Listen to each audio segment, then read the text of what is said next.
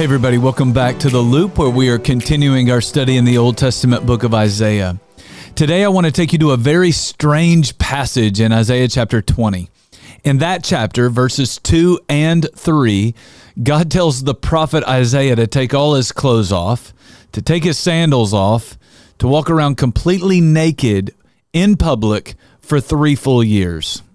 Now, I don't know if you're going to work today, but if you are, you should be thankful that you have your job and not Isaiah's job. now, as strange as this may be, it really did send a powerful message to the people of that time. To be naked was a very shameful thing in that culture.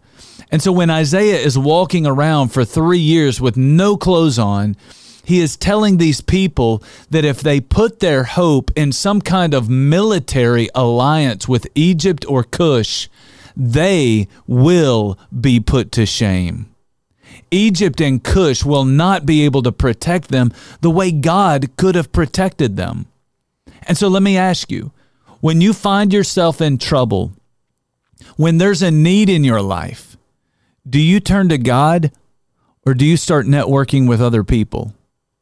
I don't know about you, but I run to other people for things that I should be running to God for. If I want to see God work in my situation, I have to invite God to work in my situation. Now, one more thing that I want you to think about Isaiah, the faithful servant who had walked around naked for three years, when you think about him, I don't just want you to think about Isaiah. I want you to think about another faithful servant, a man named Jesus. Jesus too would walk around for three years, teaching the people and talking about what would happen in the future. He would then be stripped of his clothes and he would hang shamefully on a Roman cross. By following and trusting the shamed servant, you and I will never be put to shame.